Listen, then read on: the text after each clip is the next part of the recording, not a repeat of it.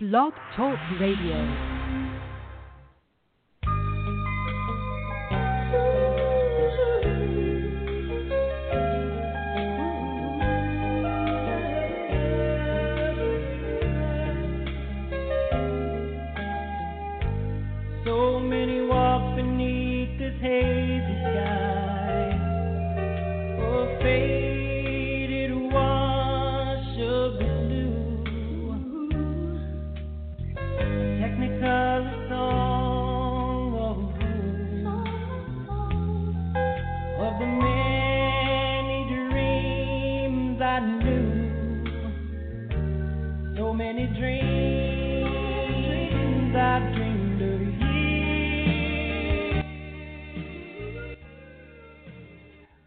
Are listening to another live broadcast of Spirituality. Today, I'm your host, Jamie Sanders, coming to you live from Unity of Pensacola in beautiful Pensacola, Florida.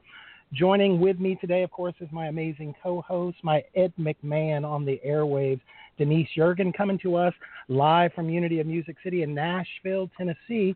And on today's show, we're going to be talking um, about freedom in the first 30 minutes of this broadcast. And then in the last hour, we have the returning guest co host, who's one of our favorite people on the planet, Reverend Becky Whitehead, who's the senior minister at Unity of Omaha. And our topic of discussion in the last hour of the program are you ready for it? Spiritually grounded in the appearance of political turmoil. So that's going to be an interesting conversation that we engage in or not engage in. We'll see how it flows. And so we want to say welcome to Denise. How's it going in Unity of Music City, my friend?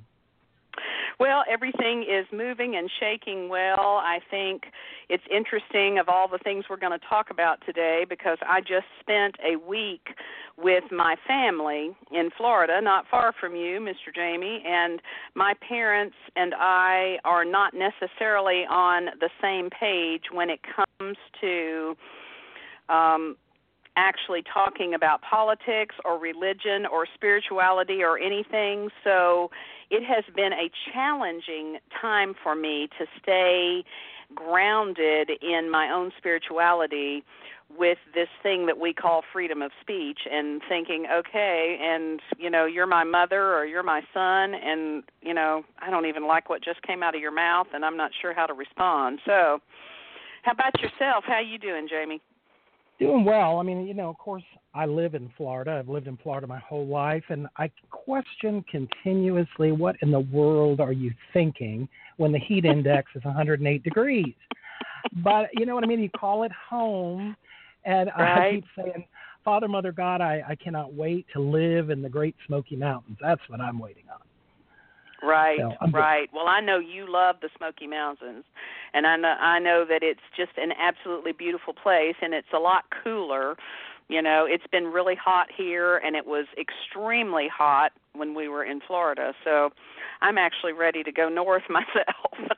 it's going to be a while before I can do anything different.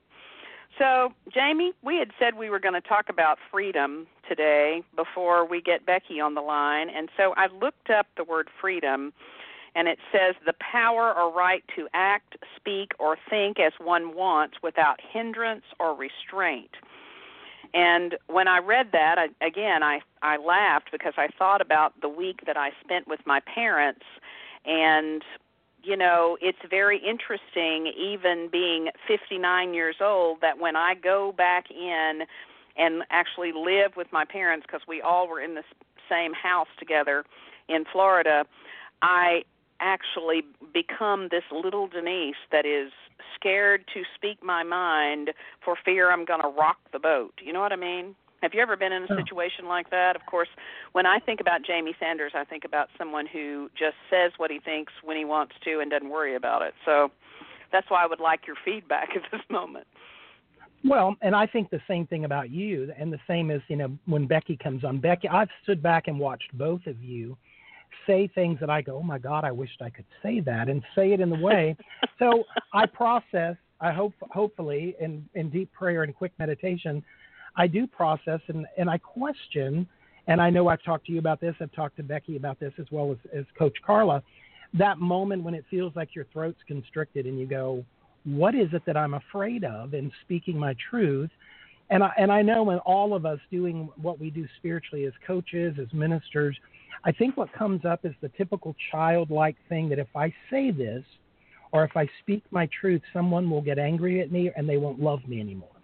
So right. I have it, but I try my darndest to tell the truth and tell it quickly, which is what Tolly Burkan has taught, you know, in the five points of power that Edwene Gaines talks about a lot too. But tell your truth and tell it quickly. You don't you don't have to argue. I don't want to fight with people anymore, but I will be direct as I can be. Um, so yes, moving through the fear uh, still of that uneasiness of that maybe what I have to say no one really cares about. Yes, or you know, as in the process that I said I went through with my parents because we you know, one of the things I did get into a conversation around spirituality because my parents are still very fundamentally Christian and go to a Church of Christ. And, you know, one of the things that came out of their mouth this week while we were sitting on the beach enjoying the ocean was, Well, we taught you better than that. And I was like, Oh, dear God. I'm a grown woman and you're still telling me you taught me better than that. So, you know, when we talk about this freedom of speech thing, it's like, what does that really mean? Does that mean that I can say anything I want to say in any kind of a way?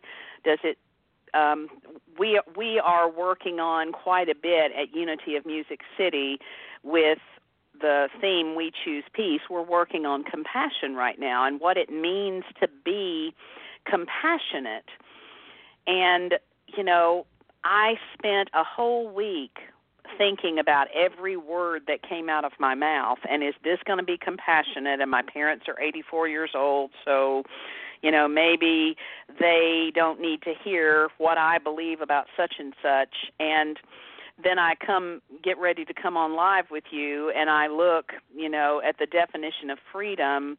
And one of the other definitions is the state of not being imprisoned.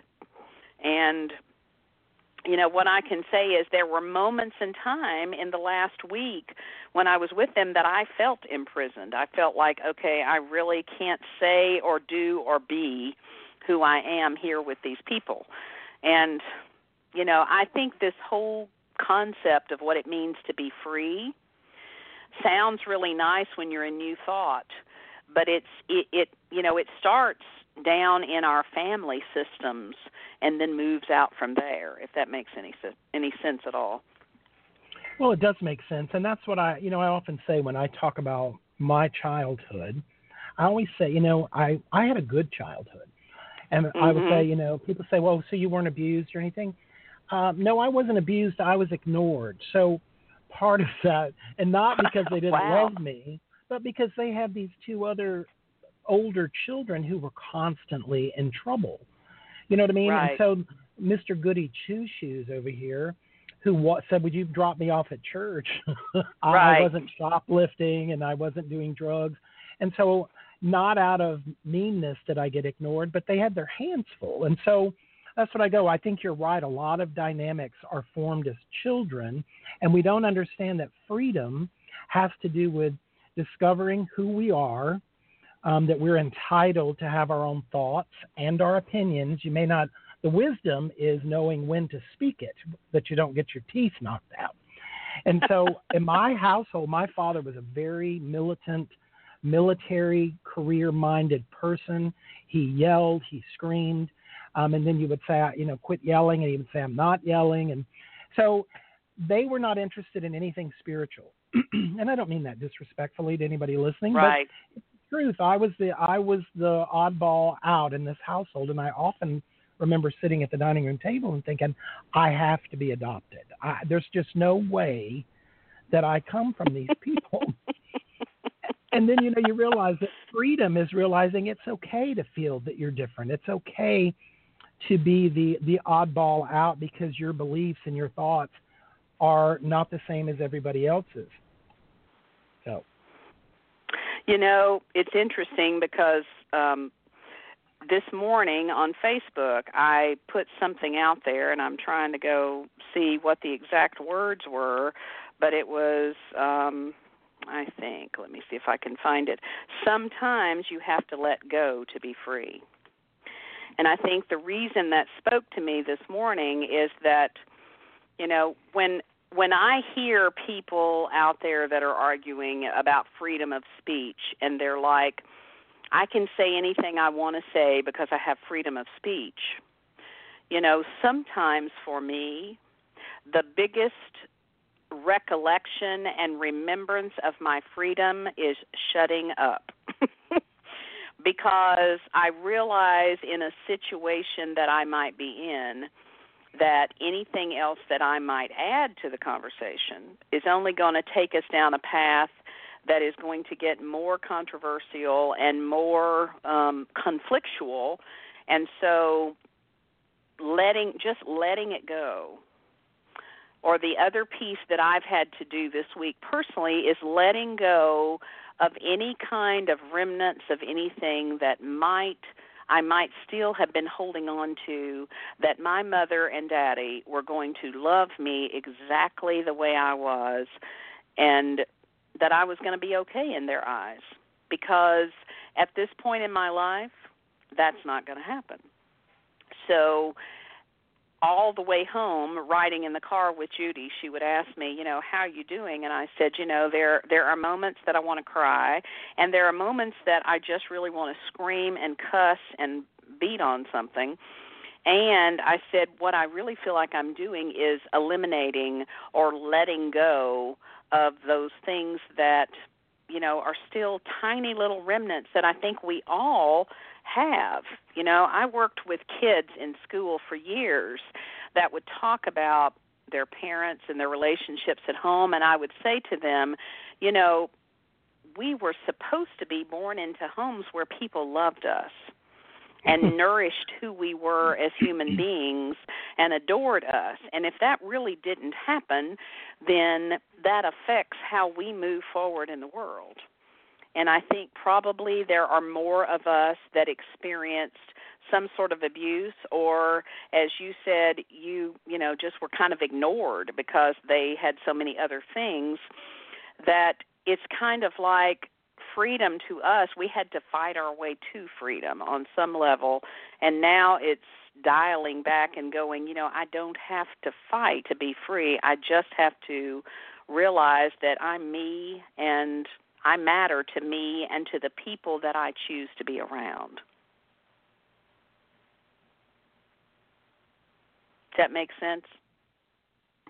It does, and and that's what I'm thinking about. Is you know, sometimes we think freedom is is about being stifled or told censored that you're not allowed to speak, but I think in as we grow spiritually, I think one of the greatest um, faculties of the 12 powers would be that of wisdom and knowing yes. I don't even have to respond to that because you know that's what I mean. We have an option. We can either react to something, a situation, comments, or interaction with people, or we can respond. And sometimes the response could be our silence. I think there's great power.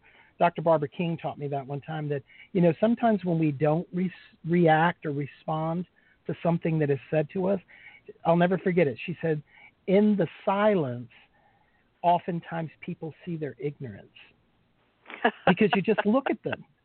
But it's yes. when you go, "Why you dirty weasel?" mm-hmm. You know what I mean? How dare you say that to me? So I think there is great freedom in, in having the wisdom to know when to speak and when to shut your trap.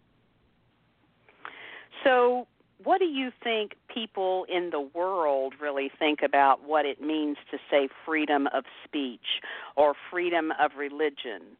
You know, to me, that means that I am free to worship or celebrate the living, loving spirit of the earth, you know, of our world in whatever way that I choose. But that doesn't mean to me that I'm free to badmouth someone else's way of doing that. Does that does that even make sense? We're we are studying at in our lunch bunch, and I love my little group that I meet with on Wednesdays right before I do this this um, radio show because we study books together and what we're studying right now is the 12 steps to a compassionate life by Karen Armstrong. And we are talking about as a church how do we really become this compassionate group of people that we know that we can be? Because to me it feels like that we've moved way beyond freedom of religion and because religion is really part of the problem in our world when it comes to being free because religion seems to want to the screws on people. It's like you can't do this and you can't do that and you can't do something else and there is no real freedom to express yourself. What you think about that? I think it's true. I mean, I, I just think we have to redefine who we are, and even in the way that we do what we do, to have real freedom. I don't think it's about us being militant. I don't think it's about us having to always be right.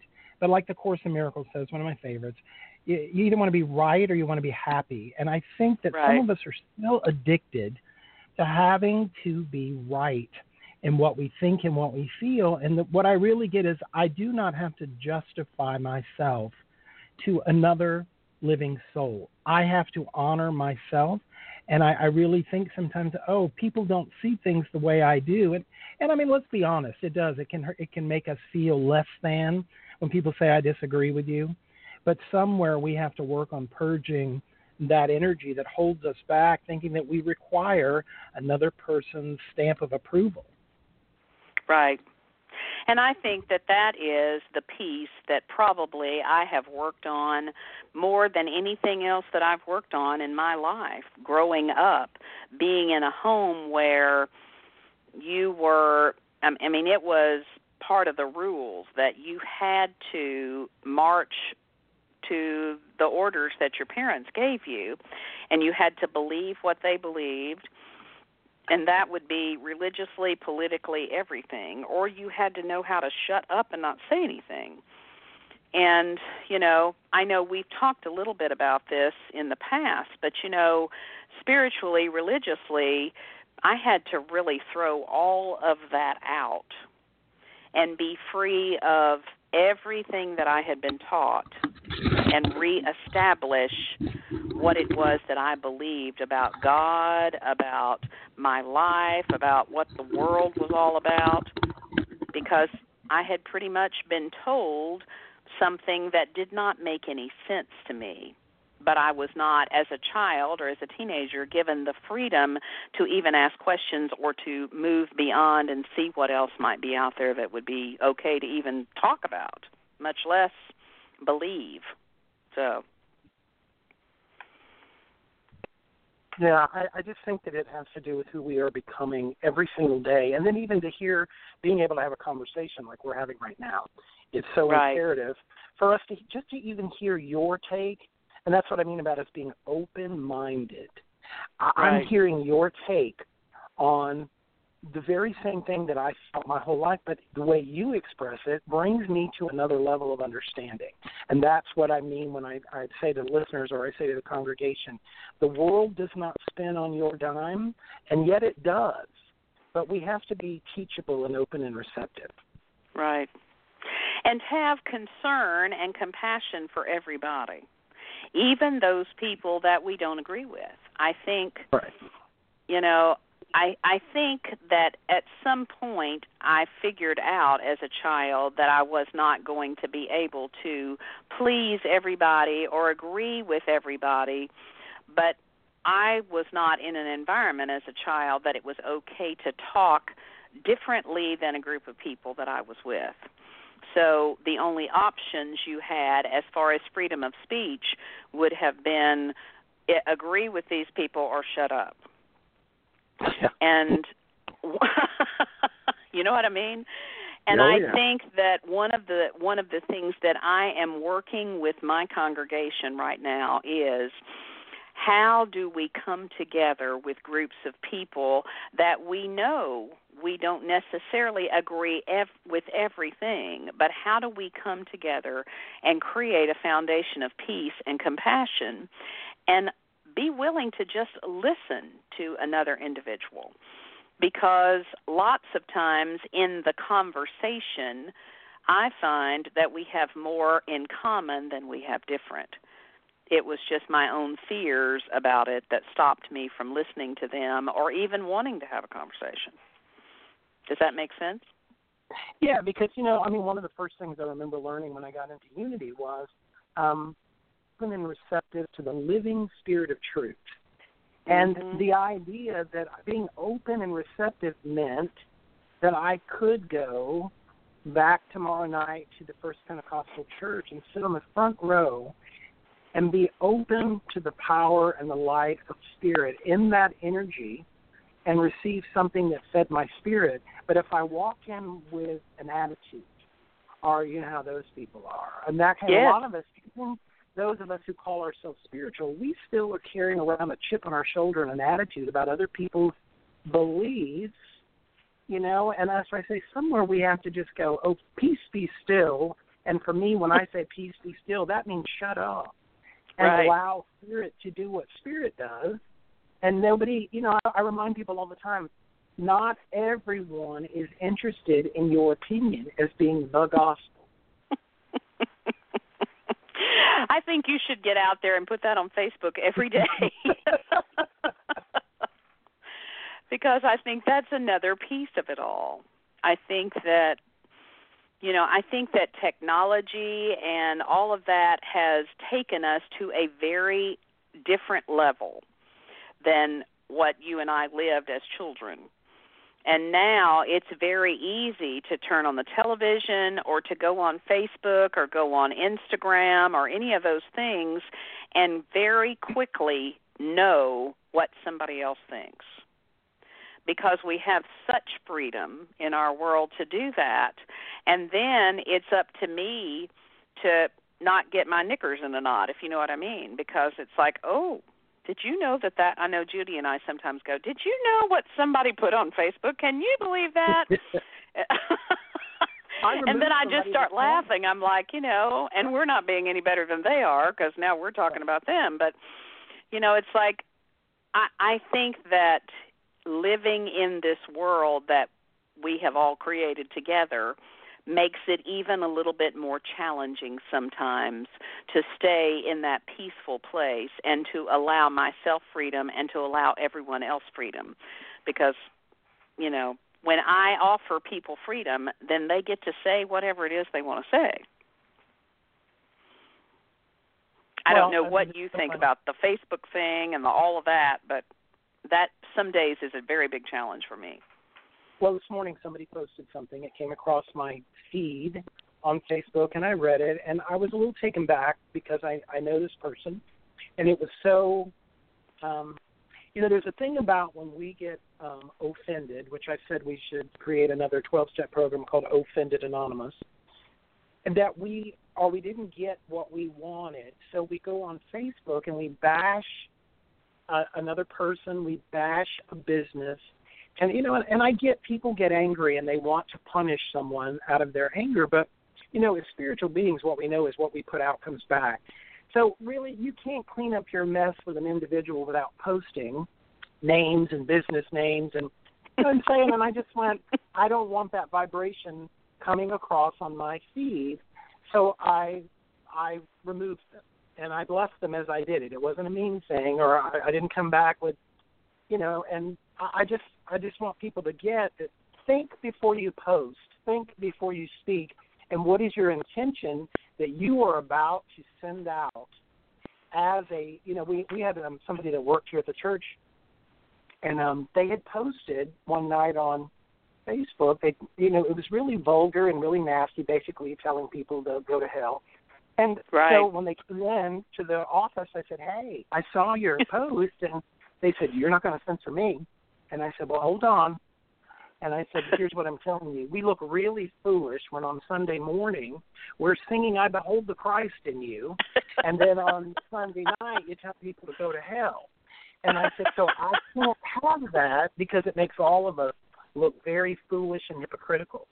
So the person, right. the person quit. But I said, you know, is that really and truthfully what the image or the portrait you wanted to paint of yourself. Because that's what I say when we post. I've had friends of mine say, I can't stand all the airy fairy positive stuff you post. And I, I mean, right. I laugh because I will not allow politics to be put on my page. We've talked about this before, and even right. you know, in fact, Dr. Judy said this last night when I told her what the theme of the show today was, and she said, "Aren't you brave?" And I was like, "Yeah." I mean, but it's really not going to be about who each one of us are voting for when Becky gets on in a few minutes, but it's about right. us remaining centered, Christ-like, being the the change that we we desire to see on the planet. And so that's what I say about what portrait are we painting every time we post, every time we get so angry because we're never angry about what we're posting about. There's something beneath it, you know.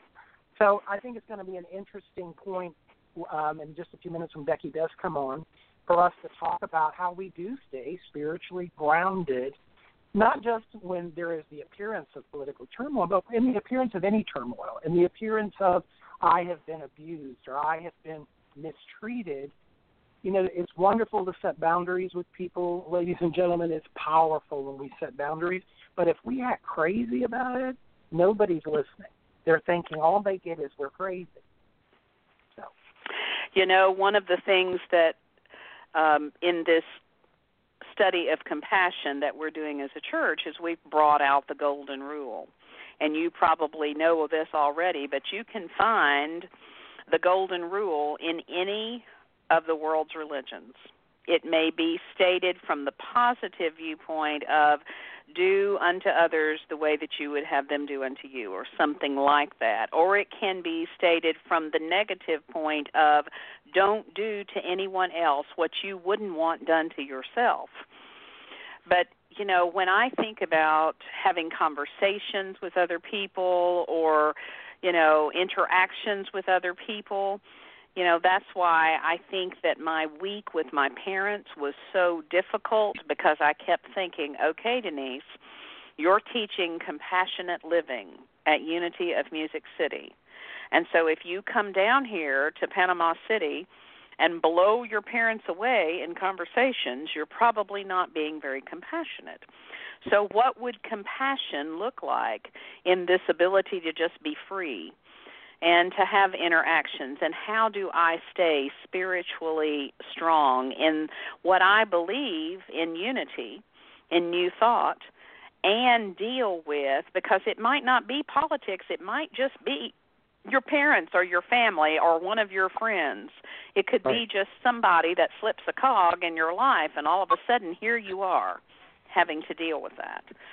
So I'm excited that Becky's going to come on and we're going to talk about all this today because I think this this is a point in time in our world where if there's been any time before that is any more of a greater time than this, I don't know when it is, that the world needs what we have. The world really needs the way to think differently, knew about what's going on, and to rise above all the conflict and to get to a different vibration. I agree, and that's why I just want to say to to those of you that are listening now live, or those of you who will be listening to the um, show later, really the intent of this um, next hour with Becky Whitehead is really not about who you want to see elected. So please don't call in and start saying why you want so and so and don't want so and so. That is not what we're doing. What we are doing on this broadcast for the next hour is we are going to talk about how we can stay peaceful, how we can stay sane and centered. I tell my congregation all the time do not ask me who I'm voting for, it is none of your business. But I encourage you I empower you to go into prayer and meditation and ask the God within you who it is that speaks that is going to bring the highest and best to all people, not just your party, not just what you desire to see happen. You can't be selfish. So, speaking on that, we do have Reverend Becky Whitehead on the line. She is the senior minister at Unity of Omaha. Becky came from very active relationship at Unity of Music City um, she is one of our favorite people um, anytime we can have her back, we always do. So, Becky, welcome to the show, and thanks for taking the time to be with us again. Oh, thanks so much, Jamie, Denise. It's always a pleasure to Yay. get to share time with you guys. Hey, hey, Oh. honey. hey, darling. I've been holding you in prayer, knowing that you had that vacation. So know that I've been sending you all kinds of good energy down in Florida. Thank So- you. As I as I Oh. have said to most people, I can only say that you know if I ever do that again, I am not staying in the same place as all of those people stayed. I'm going to be off by separation is a myself somewhere and join them for certain activities, but not be all slung up there with them the whole time. So, yay! Yeah. So, well, and it's a and it's a journey. You know, it's a journey It to is. that. Whew, to well, it's a journey to something, isn't it? It most definitely So- is. Oh, so thank you for that um, that lead in about this isn't who you're about who you're voting for. As a matter of fact, back several months ago, I um, made Unity of Omaha a political free zone. Cool. To the point that I've invited people and strongly encouraged people not to wear their political buttons, anything with anything like that, or T-shirts, or even have dialogue in the cafe area, in our social area, around the politics. Because what I had already figured out very early on was that the the politics of our country is one of the most divisive um, experiences that we have and it totally takes us out of that consciousness of oneness. It totally puts a divide between us, and we see that us and them be so greatly expanded on in this time. And I'm not I'm not comfortable with our community dealing with that when we're talking about how to be whole and complete. Because our political um, arena right now doesn't present a picture of wholeness and compassion. And so it's about how can we come into that place? How can we continue to to be in principle, to return to principle and stay grounded in that truth of divine love? Um, many times we have situations and, and I'm sure both of you get that, that same question. How can you look at somebody and see that divine in them, see the Christ in them, and send them love when they're nothing but a, you know, but a skanky no, you know, no good this and that. I mean, I get that all the time. I had somebody here recently. We were, we did a, I did a prayer around the uh, episode in Orlando, and in as part of the prayer, we were holding in that place of peace and compassion the shooter and the shooter's family and Yes. I got some emails. I got some emails about it. It's like, Wow. I can do I can do all of the people that were killed, but I have a, I struggle with seeing it as you know with holding the shooter that way. And one of the questions in one of the emails was, "Do you truly practice what you preach?" And I thought, wow, Wow. Yeah. let me sit here for a minute and examine. Do I? Do I truly practice what I preach when I talk about oneness and compassion and love and that that root foundation of who we're here to be? And I like to think that most of the time I do. But boy, I can get caught up in the gossip and in all the other stuff just like everybody else. Mhm. So, um, was your comment? Well, I was going to say, I told Jamie, you know, when I knew what we were going to talk about, I pulled out because uh, this Sunday, well, let me back up and say we have been focusing on peace all year. And uh, myself and a woman by the name of Becky Astorita have been running peace circles, and I have asked my congregation to be open, other than our just major peace event, to sitting in peace circles with people that don't necessarily believe the same thing that we do. And so, one of the churches that we've been doing these circles with is a Pentecostal church in town. And so, this Saturday, we are having another peace circle in our sanctuary here with that congregation. And then on Sunday morning, that minister, Pentecostal minister, and myself are going to be sharing the stage. And this is a big jump for us as a congregation to be able to understand that it is our desire to create peace and compassion in a world, even when there is someone who may not speak the same language that I do, even. And so, one of the ways that we're going to do that here is I'm going to start speaking a little bit. Our our topic is we hold these truths to be self-evident that all men are created equal. And then Reverend Tony is going to speak for a little bit, and then I'm going to reframe anything that he said that I need to reframe for my congregation, and back and forth in that kind of a way.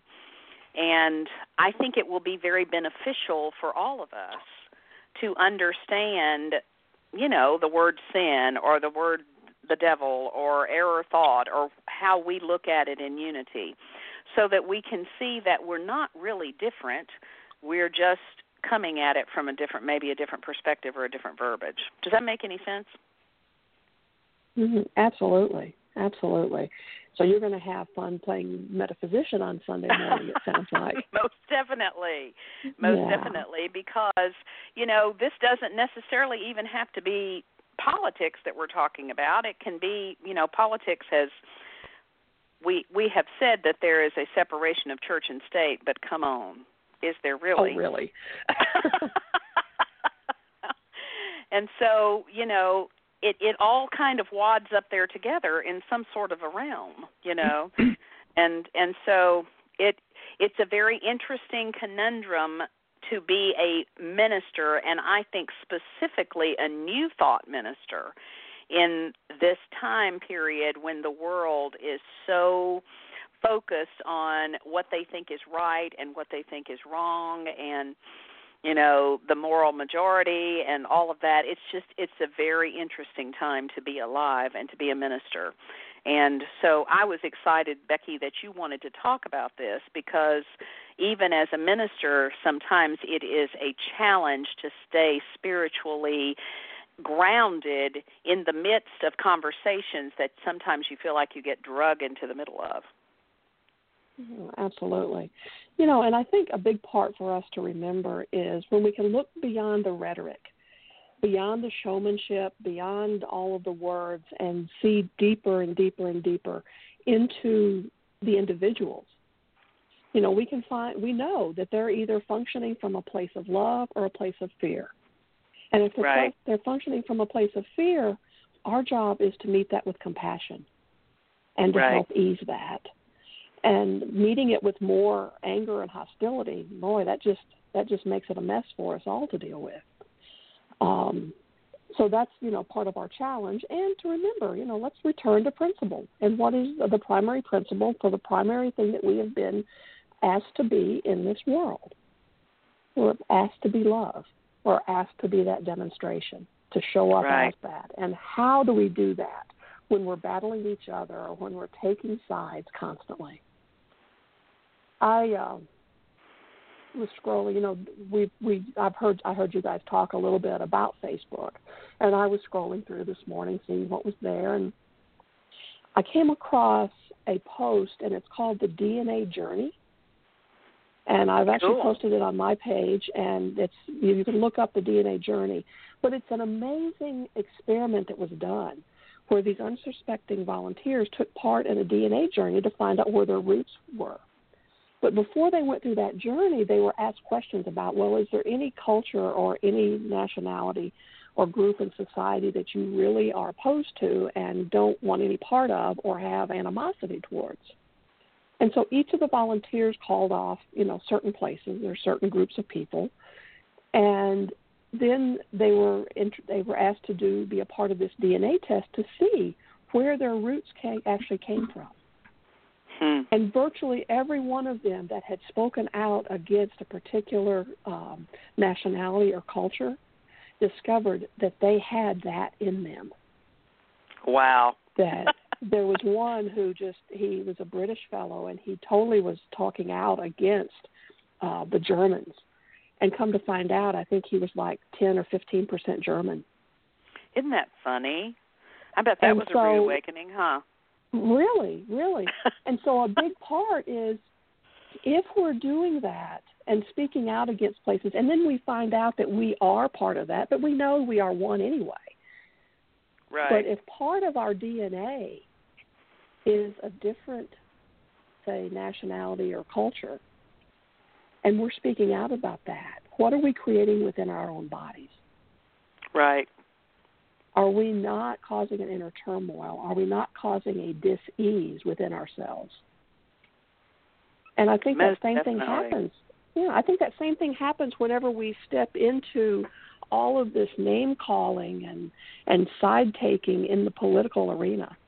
And it, you know, and to me, when we talk about you know these appearances of political turmoil, it's not just our election process, but to me, we're seeing political turmoil coming from the the attacks that happen. Right. You know, it seems like everything that happens is either being done in the name of some spiritual tradition or some governmental or political tradition. right. Let's move back from that. Mhm. Let's move back into that place of solid unity with each other. Move back to the principle of love. An And you know, journey. the thing that comes up for me living in Nashville, Tennessee, and Becky, you lived here for a long time, but even in the years that you've been gone, things have been shifting and changing so fast.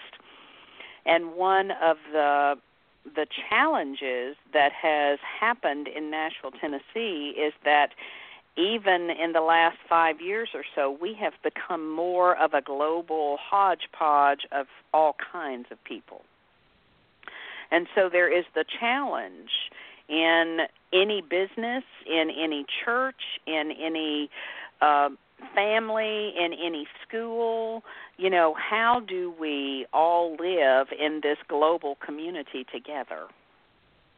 And allow everybody the freedom to be who they are and to not all get our knickers in a knot because we're all coming at things from a different perspective or a different belief set. And you know, I would love to hear yours or Jamie's per, you know perception of that.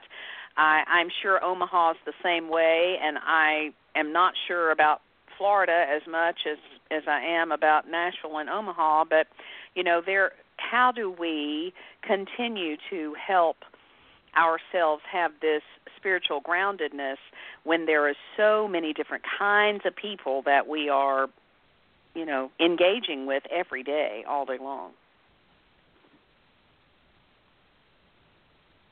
Well, I think it has to do with um, all three of us, you know, are spiritual leaders slash ministers running churches, and I do think it's you know every church has a different vibration, and it usually has to do with who is the minister, what is what is the energy of the minister.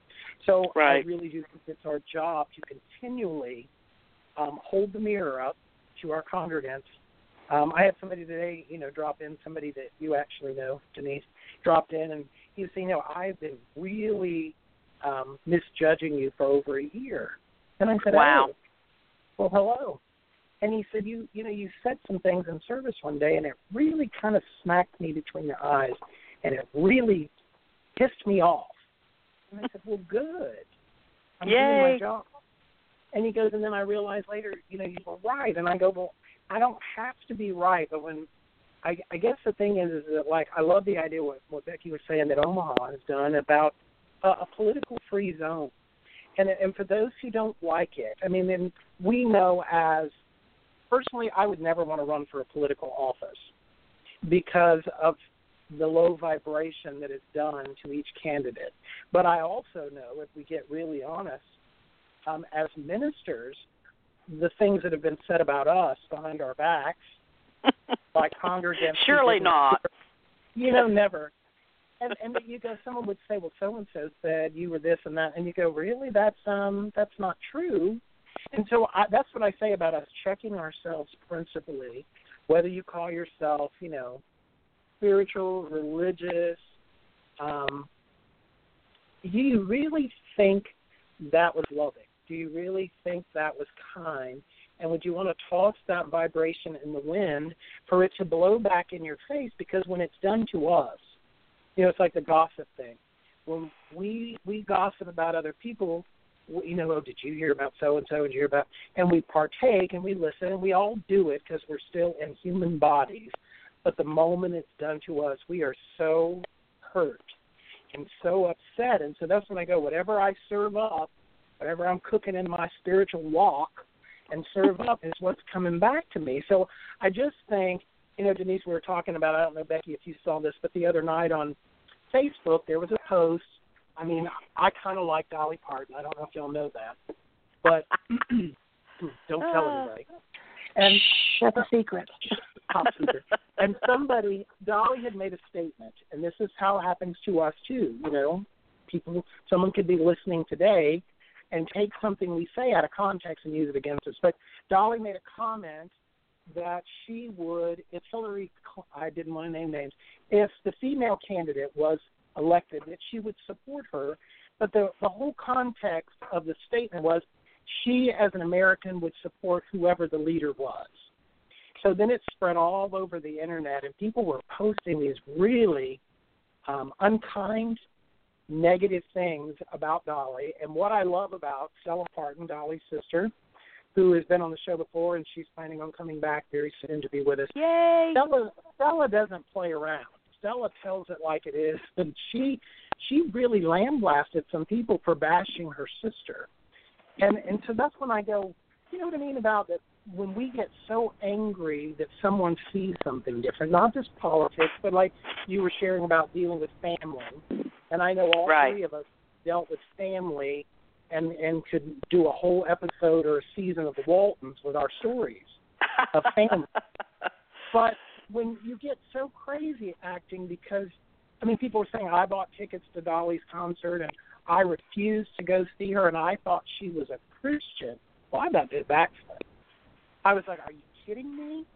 You, and that's when I go, Stop. Please be still and stop. And so I did respond. I did not react. I responded, which means I took a deep breath before I posted. But I said that I found the person, I don't know if it was your intention to be mean spirited in your posts, but the very fact that as a Christian that you would question whether somebody else is a Christian feels very um, distasteful to me. And uh, you know, all these people started liking it. The individual never wrote back. So that's what, to me, is about us being spiritually grounded and go. You are so entitled to your feelings. You are entitled to your opinion, but you do not get to make other people wrong and think that you're going to change. You know, I always pray to Spirit. I don't know about everybody else listening. I say, you know, if if I'm not in alignment with truth, my truth with a capital T, I ask the Holy Spirit, I ask the universe, whatever word floats your boat, to realign me. So that because I say over and over, and I've said it on the show, I am teachable. So Right. that's my think our job as ministers. And actually, because uh, we all three know each other, I think we all do an outstanding job um, at doing that, of being authentic in the platform. Um, and we're not shy. We're not people who withhold, but I will not participate in mean spiritedness. Um, I don't like it. I don't want it in my my comfort zone. And so, even in politics, um, I watch the first 15 minutes every morning of Good Morning America, and that's about enough. And um, I've said before, my congregation, who you voting for? Who you, none of your business. None of your business. But um, I do. Want, I want to be peaceful, and I want to affirm because part of our principles is that we affirm that God is active and present in all things. So even in this, we may get scared, we may break into a sweat. And this one says this one is bad. I trust the God within me, in my gut, my intuition, you want to call it, because males have it too. I know what I know in my gut when I get still of who is the, the person that I would give my support to. And I don't have to share it with the world. But I turn within and I ask for guidance. So what's your take on that, uh, Becky? Well, I think voting our, and I think you know it's referred to as voting our conscience or our consciousness. I think would be more appropriate. It's it's none of anybody's business who anyone is voting for. I do um, struggle with anyone who uses fear as a driving force in order to corral people into a certain camp. You know, we've seen a lot of um, spiritual traditions utilize those tactics, and I don't agree with that either. So when I when I come across anybody who has any agenda and they're utilizing fear tactics or shame tactics in order to move that agenda forward, I have to step back. Step back and go, okay, I'm not sure what the root of their fear is, but what fear feelings did that bring up for me? So that I could go within and look at those, expose those, and then do the healing work I need to do that and get myself back grounded in the truth principles of who I am. It's, that was beautifully I, said, Becky. Yep. Well, thank you. Thank you. You know, and it just it brings us it what breaks my heart is when I see divisiveness being used and it continues to stir that that unrest within people but yet we don't take a stance. You know being spiritually grounded is not a passive activity. Being spiritually being spiritually grounded is not a passive activity it's okay. not sitting on a mountaintop with your legs crossed and your fingers pulled together and just being. Being spiritually grounded is an action. It's constantly checking. It's, you know, we've all talked about the ship going across the ocean and you're constantly checking the tack. You're constantly adjusting because you never hit that target by swinging the wheel one way or another because it takes you so far off. But for me, being spiritually grounded is a continuous checking in, being aware. What am I feeling? What am I thinking? What is going on in my gut? And examining it, bringing it up, doing the work with it, and then moving on from there. Replacing fear with love, replacing fear with peace, compassion. It's it's not for the weak and faint of heart maybe that's why we, you know, we see a lot of folks coming in and out of our various congregations because it does sound like banana pudding and fluff on the outside when we talk about new thought and, and spiritual practices, but when you really get beyond the cover of the book, it's work. It's a constant work, but it's a fulfilling work. It's something that I can't imagine my life without it. Now, did that answer your question, Jamie? yeah, it did. It was very good. You know what what comes up for me, and you know I always tell myself there's got to be something bigger than what I see going on here. Something like I could get from a 35,000 foot look around this whole thing and go, "Oh, now I get what's going on" because you know, to me, I don't mm. think that it's just about the infighting between Republicans and Democrats or all of that stuff, even though that's what it looks like. And quite frankly, sometimes I go, well, you know, I think I'm just going to write in Mickey Mouse or something because I don't want to vote for anybody who's going to try to make somebody else look bad. But I did a little bit of research when I found out what we were going to talk about, and I don't know if either one of you have ever read a book that I love, and I actually gave it to my dad one time, and he read about a half of it and gave it back to me, and he said, "I don't believe any of this, and so I don't really need this book." It's by Marianne Williamson, and it's called The Healing of America.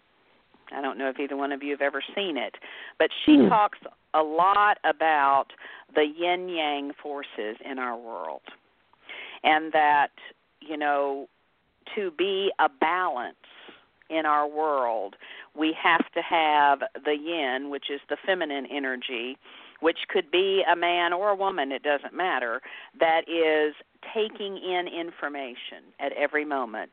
And the yang energy, that is the pushing out, the doing, the action piece.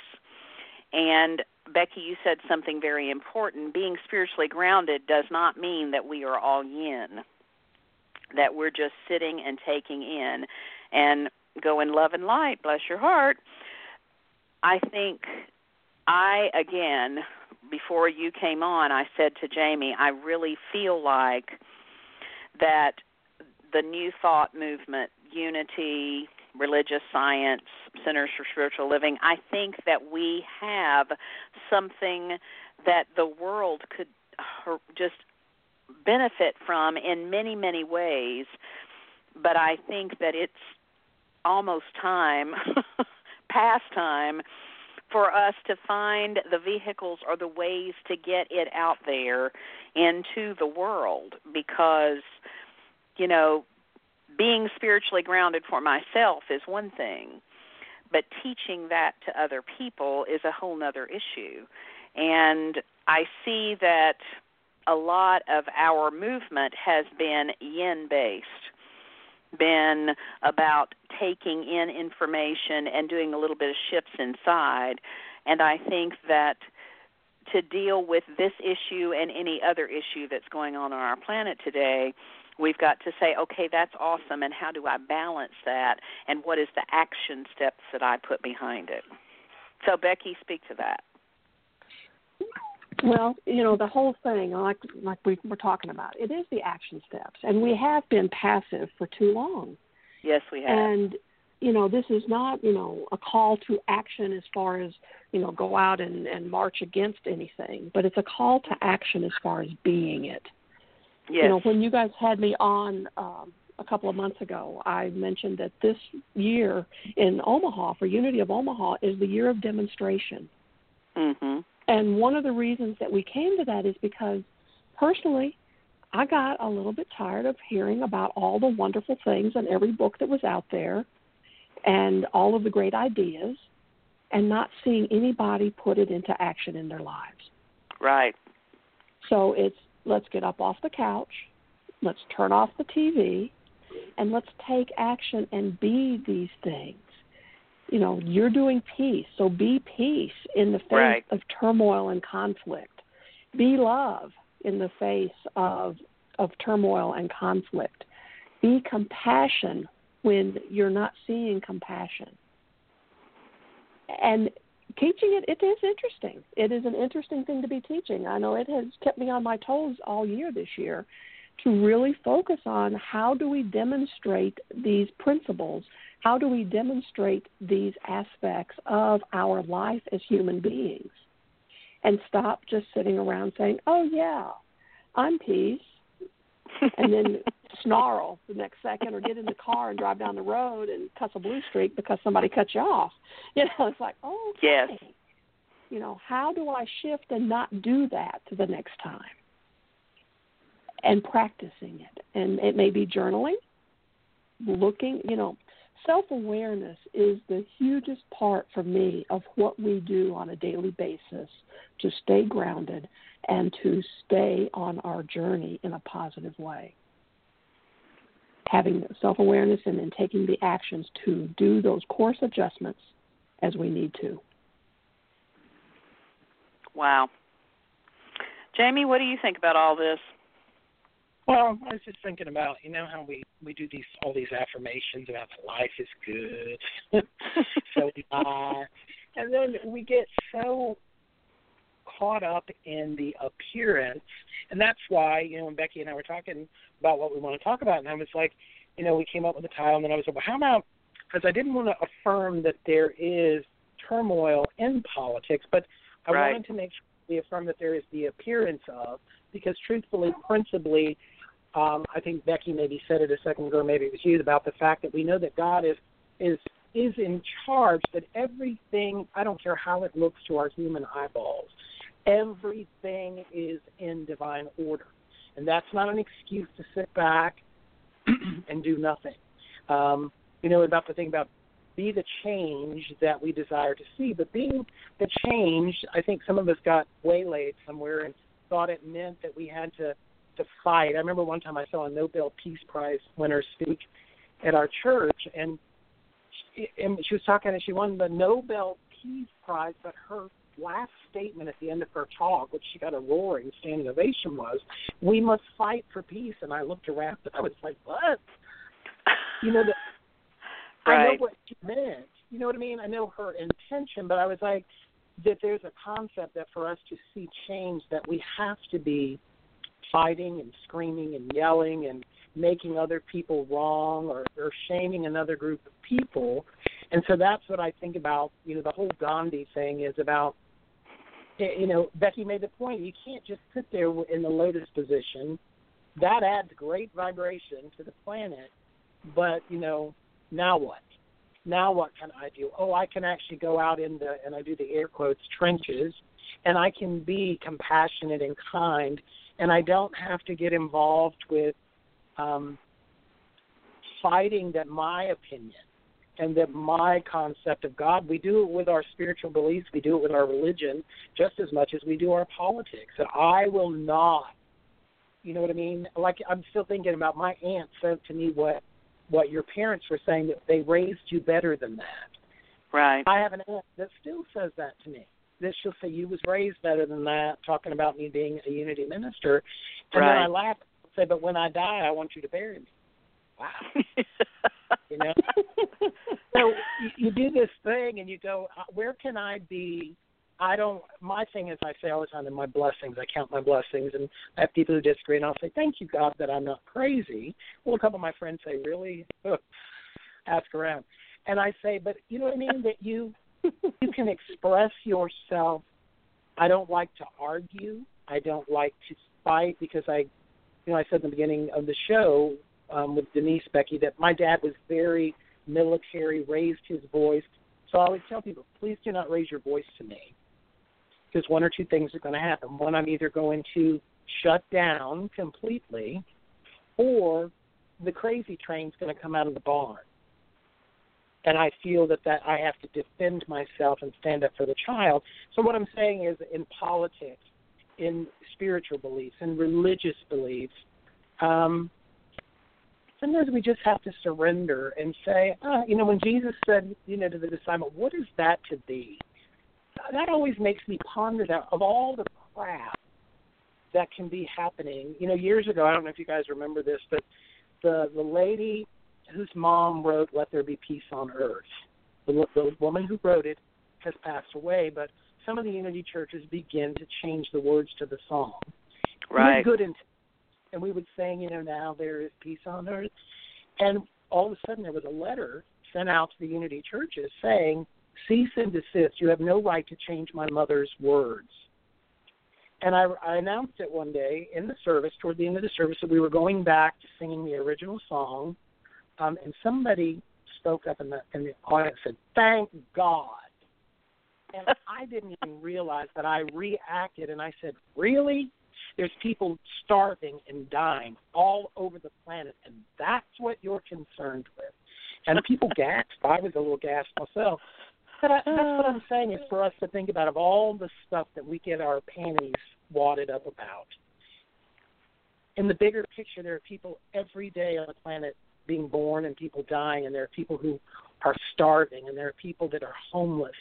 And to stop and go, peace be still. I am so grateful that I I, I live, you know, in, in the United States of America. Um, so it's still about checking ourselves, you know, doing a, a an inner check and go, where am I at right now? Why am I angry? Why am I upset? Why am I acting like a complete horse's ass over something so trivial? Peace be still. Peace be still. Right. You know, it's interesting that you say that. I was sitting and thinking about, you know, all that we've been talking about and you know, I don't like to go off on a tangent on negative kind of things either, but sometimes I feel like that all of this political mumble jumble is just a smokescreen for us to not really know and pay attention to the things around us that we might could, you know, have a wonderful impact on for instance, um, our prayer chaplains were meeting last evening, and there was someone who came and met with us that needed our attention and talked about for quite some time, you know, a situation that he had been in and that involved drugs and alcohol and I won't go throughout the whole story, but I think, you know, there are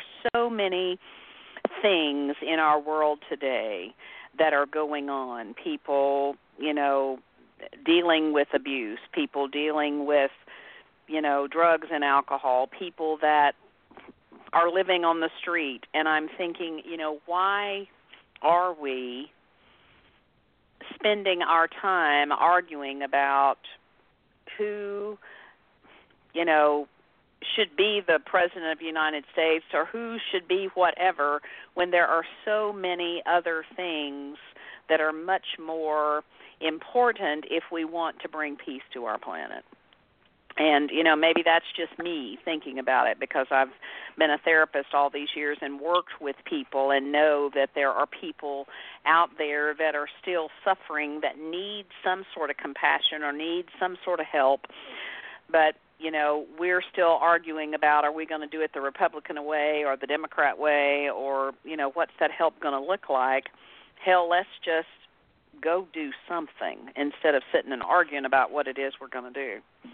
I don't know what that what that means to either one of you, but it bothers me at the core of my beingness. So Okay, well, we have a caller from area code 404. Let's see if they're just listening or if they actually have a statement. Okay. So we'll see. We're opening up the switchboard now. It's just spinning, and they're gone. And we blessed okay. them on their way. So go on, Becky. What were you going to say? Well, I would be quite content if we didn't go through this whole process and the time and the and the funds that were being invested in all of this, who's going to get it and who's not, were used to create a greater uh, experience of life. You know, Most it's definitely. Like, imagine all of the energy and all of the money that is being invested. And you know one side is spending it for nothing because it, they're not going to win and the other side is spending it for the opportunity to move into a job that in essence really doesn't have a whole lot of power. And when you say it like that it doesn't make a whole lot of sense does it really? It's like really? Really this is what we're worried about. Uh, so right. I feel it, darling. I get it. Absolutely. You know, because I worked in the realm of school counseling for so long, and and you know, uh, the the school that I left when I left it a year and a half ago, you know, we had a child that was in the first grade that we found out was involved in sex trade. You know, and I'm like, Lord mercy you know, there are so many bizarre things that go on out there in the world that need attention and need probably funds and money and whatever thrown at it instead of as you said spending who knows how much money trying to get somebody elected.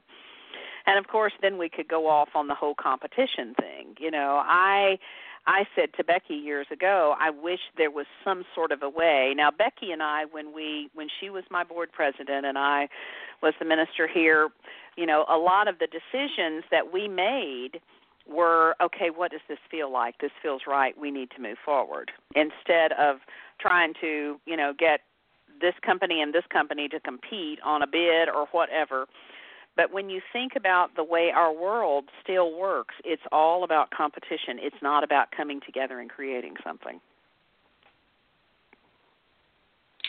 Once again, we move back into that divisiveness. Yes. Yeah, I think it, it has to do with wanting to.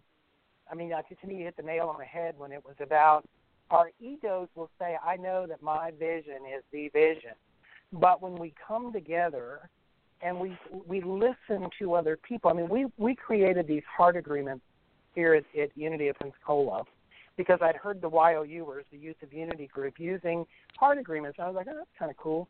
So we came up with these heart agreements, and one of them that I, I thought was so important was about you know not having to be right, but to listen to other people and say, hmm, I never considered that, and be right. open instead of going, oh, "What have you lost your mind?" I mean, because that's what some of our reactions are to people when they see the world differently.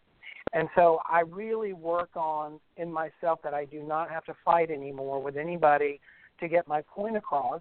And granted, you and I um, have these opportunities on Sunday mornings, but I do not. You know, Sunday I spoke on spiritual independence, and it, it went in that direction of you know talking about who the candidates are. That we pray for all of them. That we we we lift it up into the realms of spirit because spirit knows what is for the highest and best, and that God has got this. No matter the appearance, our job as spiritual beings, as religious individuals, is not always to get the agenda that we think is highest and best, but to remember the truth that God is God is. Period. You know what I mean? It's just somewhere we have to just go. I, I have faith. You know, and the scriptures talk about you know, help thou my unbelief. I believe, but help thou my unbelief. So somewhere I have to remind myself daily in prayer and meditation that no matter what CNN says, no matter what the news report on on GMA or the Today Show says as I'm having my coffee, God is active and present, and all is well. And I say it till I mean it. That's awesome. That's absolutely awesome.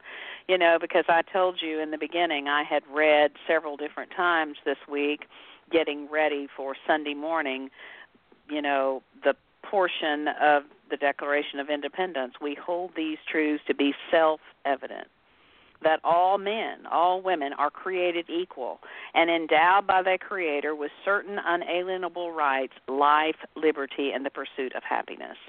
You know, and that, my friends, is obviously what this country was founded on. But I'm not sure that everyone buys into that anymore that all men are created equal or did anybody ever buy into all of that in the beginning that we're all made in the image and likeness of God which is what the scriptures say which would be the same thing. But what would that what would the world really be like if we remembered that we were all made in the image and likeness of God and we all had the essence of the Christ within us at every moment? I mean, I think the world would be a very different place, even if I could remember that in every conversation that I have and every situation that's going on. What about that, Becky? well, as you were talking and and I was thinking about, you know, even even your experience here recently with your family.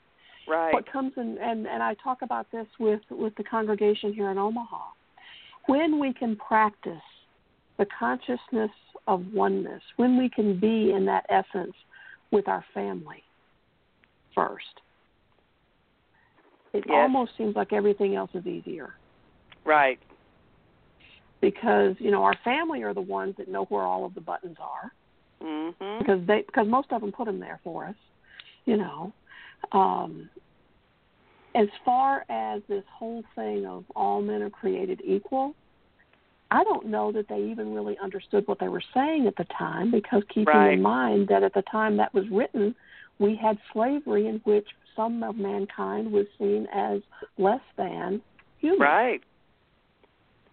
So I'm hoping that we are moving into a greater experience or a greater understanding of what being equal is and moving even out of the realm that we are different as different people and into that we are in that image and likeness. We are created in that spirit. We are created in that energy of the divine. It doesn't matter, you know, we're not going to look the same. It's not that kind of image. It's not the physical aspect, but it has to do with that place of consciousness, with that purity of heart. It's there. Our experiences in life are what change that. And it's up to us to regain that freedom and to step into the piece of, you know, it's not up to the world to tell me what to think or how to be. It's up to me to move into that knowing within, in that still small place within us, and to remember who we are or to awaken to who we are. And another point I want to add to that, because it's, I mean, listening you know, it keeps coming to me and I hear it. You know, we're talking about being spiritually grounded. Being spiritually grounded does not give us permission to be a bully. Right. You know what I mean? No, not at all. Think that you have the right to bully people and to and I, I said in the in the early part of the show about trusting that instinct in your gut, the God within you, that if you watch, because one of my favorite affirmations, which also is one of the ones that Tyler Buchanan has talked about, is I always pay attention. And that's not always the easiest thing to do because we get so sidetracked with everything. And but to pay attention and really watch, you know, like right now, I'm going to focus 100% on this speech being made, and I'm going to tap into that God source within me and and, and you know, without ever naming names, I, I've always said, I, folks, I don't get into politics. I don't. Uh, I don't even know what a bipartisan is. don't ever. I don't. I don't. I don't want to know. But what I'm telling you is my gut. Every time there has been a president or someone um, running for office, I felt this feeling, and that's all we're talking about being spiritually grounded. Trust that instinct, and I'm telling you, if it calls for you to be militant, to be mean and nasty, and to bully people, something's out of alignment with spirit. And that's all I'm saying. I mean, you do what you want to do, but you don't get the right. And I've known many people, I'm sure you too have as well, who, and do it, pulling out my air quotes again, who claim to be spiritual and have been some of the meanest, nastiest people and then you just go, you know, and you go, Father, am I judging? Am I judging? Am I judging? And the message I hear is, you are becoming aware that that is not what you want to do and be, and you you forgive them. But some of the some of my great teachers sometimes would, you know, really almost punch you in the forehead when you were playing small, and they would call you out for playing small. And that's what I say we have to turn within and ask ourselves, Am I playing small? because one of my teachers said, I did not come here to play small. I came to play with the big kids. And I'm here to mm-hmm. make a difference on the planet by being peace in motion, by being love and expression. And like Mama always said, folks, if you can't say nothing nice, zip it and affirm that God is active in I love that, Jamie. That's awesome. If you can't say something mm. nice, zip it. well, you know, again, in this book that I was re re looking at last night when I realized what direction we were going in, there's a quote in there by Martin Luther King Jr. that says, Our goal is to create a beloved community or a beloved world. And this will require a qualitative change in our souls as well as a quantitative change in our lives. And that to me, again, speaks to I have to spend time going within and finding that place, remembering the Christ inside of me, and remembering who I really am, and remembering, yes, I am created in the image and likeness of God, so that when I step out of that place and go into the action piece and step out into my world, that I remember that as I'm walking through my life. I have a lot of people that ask me sometimes because people come to Unity and they maybe have not had the practice of meditation or any kind of a spiritual practice like that. And then they will say to me, Do you think Jesus meditated every day? And I said, You know, I don't know but I think that probably he had he was so prayed up and so meditated up that he may not have had to, you know, do all of that every day. But I do know that there were times that he got into a place where the people just got on his last nerve and it said that he went up into the mountains. I don't believe that he climbed Mount Everest. I believe he got back to that place of taking care of his own soul because he needed a qualitative change in his soul. He was pissed off and he knew that there needed to be something that would change inside of him before he went back out or he was going to hit somebody or fuss at somebody or do something that he didn't want to do And you know, if I don't get anything else about this new thought life that I say that I'm living, it's that peace. It's like when I because there are days when I feel like I'm going to bite somebody or I'm going to hit somebody, or I'm going to do something, or I'm going to say something that's not going to be loving, then it's time for me to push the pause button, to go back to that place inside myself where I can make a qualitative change in my own inner being and all that is is getting in alignment with holy spirit or god or remembering my oneness or whatever so that when i go out into my world i don't act like an asshole or whatever else that i don't want to act like. Does that make any sense to you jamie sanders? I, well that's what i love about us doing this show. I mean first of all that we get to be um we get to be we get to be outspoken, we get to be real. And I'm sure there's some people that go, I cannot believe three ministers were on the air and they said asshole. But I always tell my people, y'all grow up. You know you talk worse than that in the parking lot on the way out the church doors. Right. But sometimes you want to make a point, and I think that you know the whole point that we're making, the three of us are in agreement on, is we have to take care of us first and foremost you can't change the world unless you're willing to do your inner work, which means right. sticking your finger down your throat and purging up any lower vibration energy that's carried within us, whether we were, you know, being abused as children, either verbally, physically, sexually, that we were abused in relationships. It's up to us to purge our mess.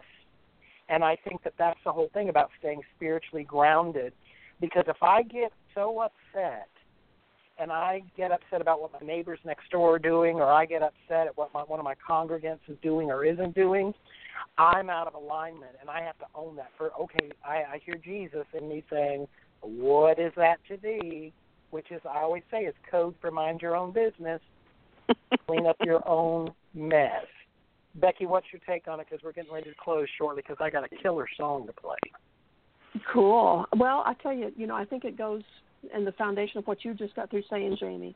The Dalai Lama said, "Don't let the behavior of others destroy your inner peace." And that's it. Don't let the behavior of others or your interpretation of their behavior destroy your inner peace. Go there and be there and allow that to flow and also like to go ahead and say happy birthday to the Dalai Lama. Uh, he's celebrating Yay. his 81st. So, but don't let anyone else's behavior steal your joy, steal your peace. Because what you're I doing agree. when you do that is you give away that power, and you're giving you're the one giving it up. Nobody's taking it from you. So let's hear that song, Jamie. Well, we got a few more minutes before we do it because it is exactly four minutes and 44 seconds. So we just are going to take a moment because we've just mentioned birthdays, and I cannot let it pass that today, July 6th, 2016, is the 85th birthday of one of my beloved teachers, friends, and favorite television star, Della Reese. So we want to wish Della Reese a very happy 85th birthday and say that we send her love and blessings. We also want to say to um, you, Becky, anytime that you're on the show, I mean, it's so laid back. It's so easy for us to talk with you, to play with you, and be. Uh, I can't imagine another word other than authentic when the three of us get together. So just know that we love you and we appreciate you every time that you are with us, whether we are laughing and playing, or we're doing the radio show, or we're doing church together somewhere. And just thank you again for being with us. It's my honor. It's my honor and my joy to share time with the two of you and to uh, to play, to play and to brainstorm and just to bounce things off of each other. Because for me, it's always an opportunity for some deeper spiritual awareness and some growth and laughter. Can't forget the laughter. no, Becky, you and I have shared many, many, many times of laughter, and I think that's kind of what gets some of us through some of the rough spots is the laughter. All right, so tell be sure to tell that um, office woman of yours who I adore, Vicki Wilson, that I send my love, and I will talk to her soon as well. I'll do it. All right, we'll talk to you soon. Thanks, Becky. Bye bye. Bye, Beck. So, any closing thoughts? And then I want you to tell us um, very quickly about the song that we're going to close with today that Judy Blackwelder wrote, which I, I got to tell you, I was jamming before the show to this song, and I was like, oh, now this is my other favorite Judy Blackwelder song. so, uh, give us a closing thought, and then tell us who who's on the recording and when you guys recorded this. Well, I think the closing thought that I would like to make again is that for us to stay peaceful and to have freedom and to be spiritually grounded, we have to take care of that qualitative change inside our own souls so that then we can make a quantitative change in our own lives. This song is an amazing song written by Judy Blackwelder called Freedom. And the people that are singing on it is Jamie London and Sherry Phillips and myself. And we had such an awesome time recording this. But what I want you to know as you listen to the song is that we recorded it at three different times. So it, the three of us were not in there at the same time, which is even more pretty remarkable that we overdubbed and overdubbed and overdubbed ourselves. But this song is Judy's rendition of what it means to live a free life, and I think listening to the words, you'll get it. Well, what what the quote uh, Dr. Judy Blackwelder from like maybe an hour and 45 minutes ago when I said I love this song, and she said it's one of her favorites too, and she said, "quote They sing the hell out of that song." so we're gonna we're gonna leave you with that in just a moment, but we want to say once again, as always, thank you so much for listening in to what we do. We do what we do because we have such a great time doing it. We love sharing spiritual principles and empowering other people.